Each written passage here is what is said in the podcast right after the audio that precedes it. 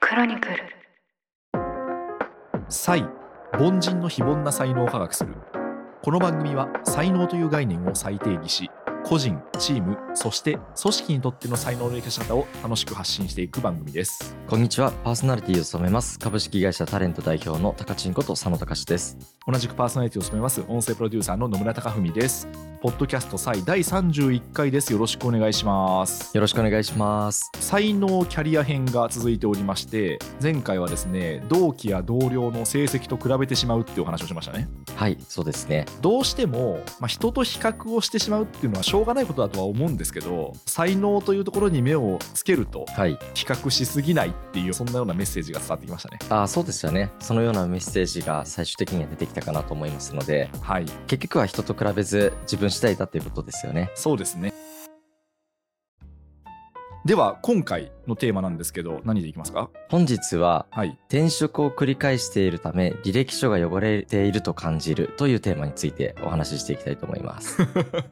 これね台本見た時にちょっと笑っちゃったんですよこういう声もあるんだなと思いまして、はいはいはい実際ありますよね。僕の友達からも結構このご相談されたことありまして、はいたくさん転職繰り返しちゃったんですけどやっぱり悪く印象ありますよねっていうふうに後輩からも相談を受けたことあるしえいや俺もうジョブホッパーだからみたいなー、うんジョブホッパーっていうのはたくさん転職繰り返すことそうですねっていうのを友達がちょっと冗談交えて言ってくれたりとかしてましたけど実際悩まれてる方多いんじゃないかなとは思いますそうですね野村さんこれについてどう思われますかこれは転職を繰り返しているために履歴書が汚れてるんですよね私もその何回か面接官を務めたことがあるんではいその観点から話をするとまず履歴書を見るじゃないですかその候補者の方の転職面接のまではいでまあ絶対見るんですけど確かに回数がすごいたくさん多いと気にはなりますねうんで気にはなって例えば3年ぐらい勤めていたらまあまあそんな感じなのかなと思うんですけど1年以下の経歴が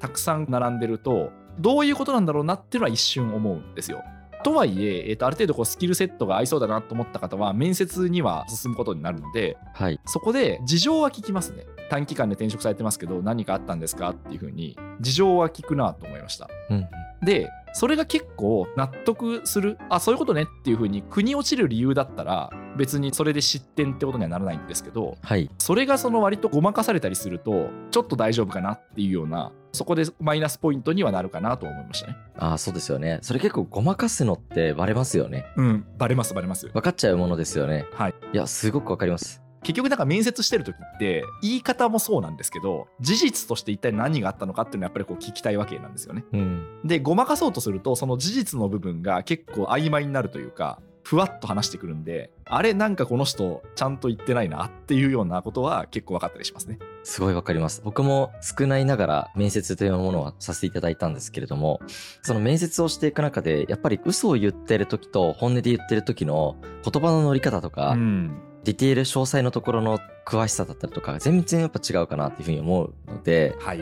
だし、あと後に一回でも嘘を言うと、嘘のための嘘をつかなきゃいけなかったりとかするんで、損しかないかなっていうふうに思うので、まあ基本的には正直伝えた方がいいとは思うんですけど、うんなんか僕このテーマを持った時にそもそもどういう理由で辞めたのかっていうのをちゃんと言語化するっていうのは野村さんの言う通りだと思っていましてその辞めた原因が過去最悪の原因だとしてもちゃんと言語化して次の会社にちゃんと正直に言っといた方がいいだろうなと思っていますうんただ意識が変わったりとか自分がどこに向いてなかったのかってことがちゃんと分かってて逆にどういうとこだと向いてるってことが自己分析されてらっしゃる方だとあじゃあちょっとうちの会社でチャレンジしてみましょうかって言いやすくなるかなと思うんですよねうん、あでもそれねすごいわかりますね思うのは面接の場で結局今回ご縁ないかなって思う人って何が特徴としてあるかっていうとはいよく分かんないなんですよねあそうなんですよね。ある意味そのマイナスの部分も含めてこっちにあこういう方なんだっていう風に伝わるとあじゃあこういう特徴があるんだったらこの仕事だったら活かせるかなみたいな判断ができるんですけど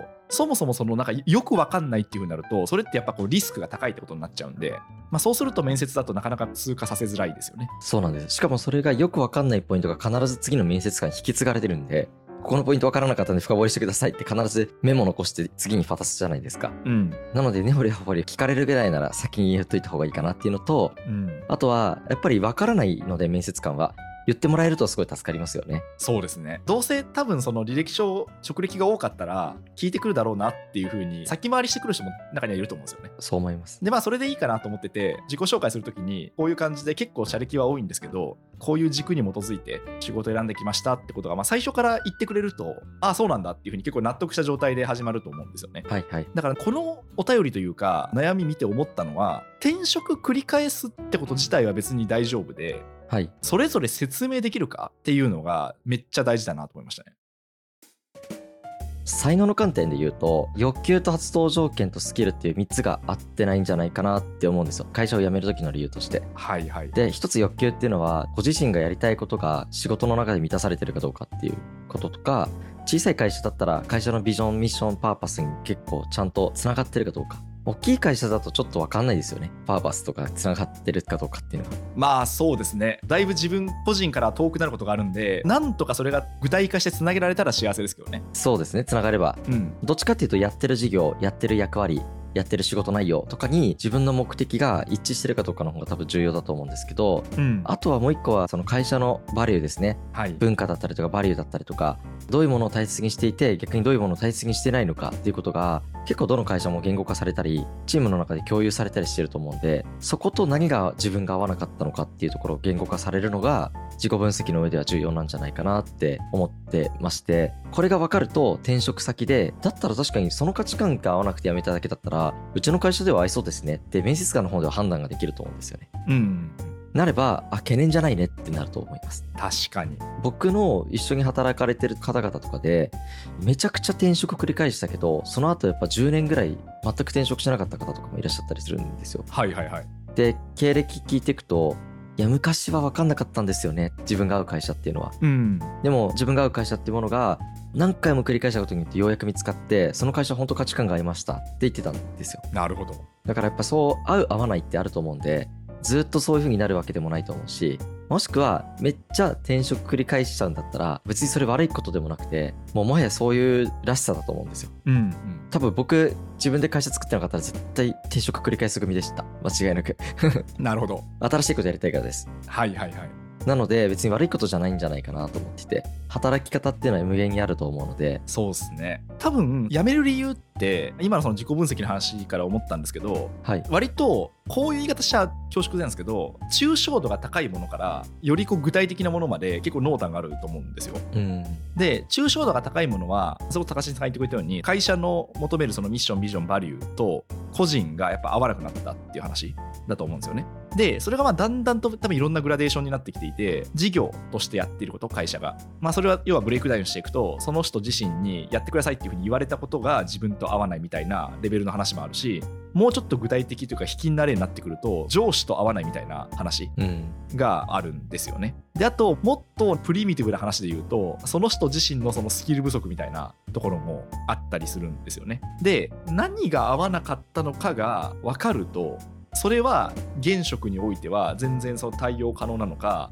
結構そこはなんか根本的な問題だよねっていうふうになるのかっていうのが判断できますよね。あできると思いますうん、まあ、ただ中にはやっぱりそのスキル不足をずっと目をつむったままスキル不足でやめてるのにうん、いやスキルじゃない会社のせいだっていうふうにやっちゃってこう認識を間違っちゃってるケースだとはいどの会社行ってもうまくいかないんじゃないかなと思ってましてそうなんですよね。あるじゃないですかこういうことってありますあります。あの会社はああいう上司がいたからいや私と会ってなかったんだって言って辞めるんですけど実際のところ蓋を開けてみると基礎能力が本当に足りてなくてあ多分これで怒られたんだろうなっていう人自分のことをだから知るっていうのが結構難しいんですよね実は一番難しいっていうかバイアスかかるんですよねそこってそうだと思いますうんなので結論人に聞きましょうっていうのがいいかもしれないですけどねっていうことですよねはいあと一個思ったのはその履歴書が汚れていると感じるっていうまあこれあの心理的な話じゃないですかはいこう心情的な話でその客観的には、まあ、今言ったみたいに説明がつけば別に転職繰り返していってもいいと思うんですよ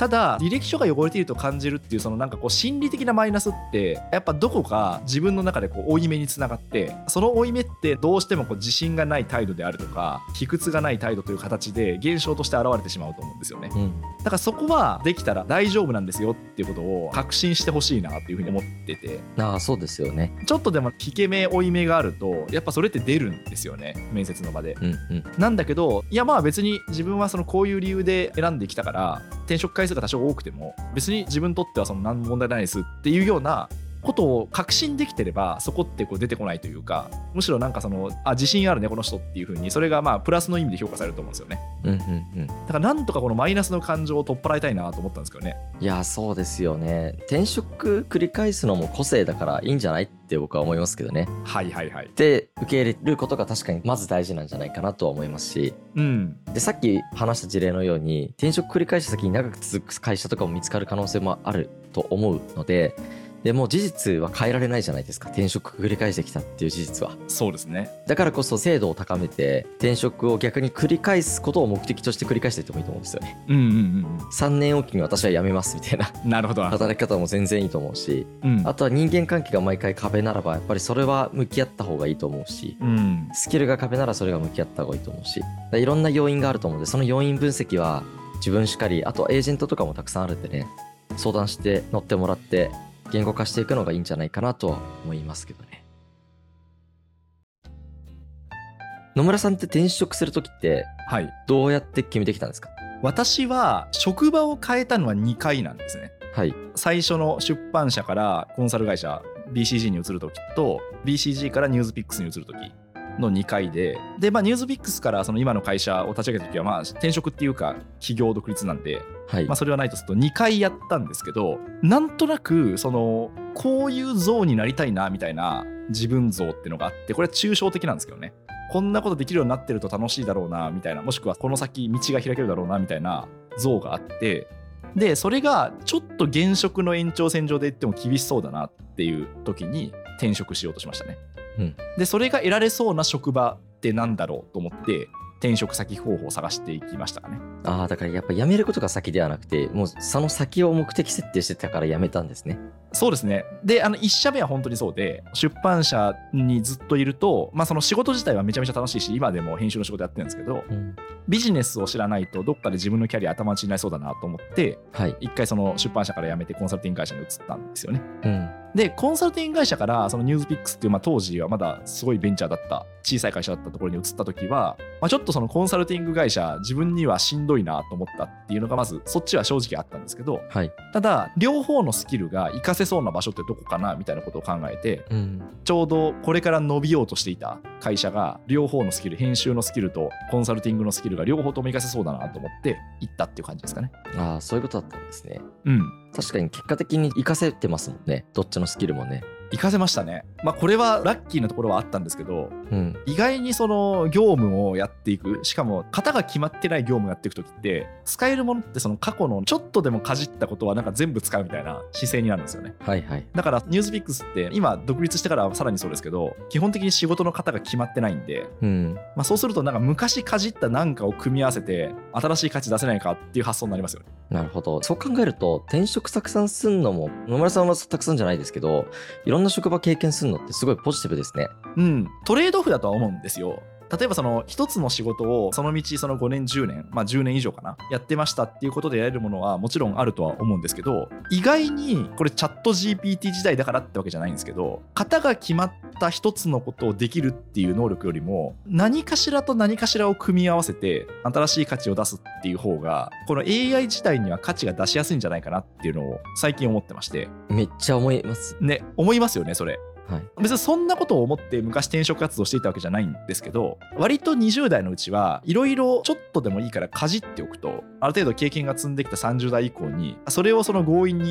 12345ぐらい組み合わせて全く独自の価値が出せるかもしれないなってのは思いましたねいやめっちゃわかります僕もフリーランスになって起業していろいろ事業ピポッとしたんですよはいはいはいで起業貧乏になって何でも大体できるようになったんですよねうんだから正直そのエンジニアリングもバックエンドもフロントエンドもやったしウェブデザインもやったしうん AI 営業もやったし、あとその他もろもろ何をやったか覚えてないぐらいたくさんやったんですけど、うんうん今何をやろうと思ってもできちゃうわけですよね。やっぱやってきたから、ベースがあるから、うんうんうんで、これとこれで掛け算してこうやればできるんじゃないかなって思うことも多くて、ただ、プロフェッショナルの壁はいっぱいあるんですよね。そうですねその時は、プロフェッショナルの人と組むっていう手も使えるんで、いろいろ掛け合わせてできる能力っていうのは今の時代結構重要で、かつ情報がたくさん落ちてるからこそ、それをどう組み合わせるかっていうことを練習する方が結構使い勝手が良かったりすることも多いんじゃないかなと思ってます。そうなんですよね一昔前というか5年10年ぐらい前ってどっちかっていうとやっぱその一芸に秀でた方がいいっていう時代もあって私も完全にオールラウンドタイプである年まで結構自分のこと器用貧乏だなというふうに思っていたんでうん。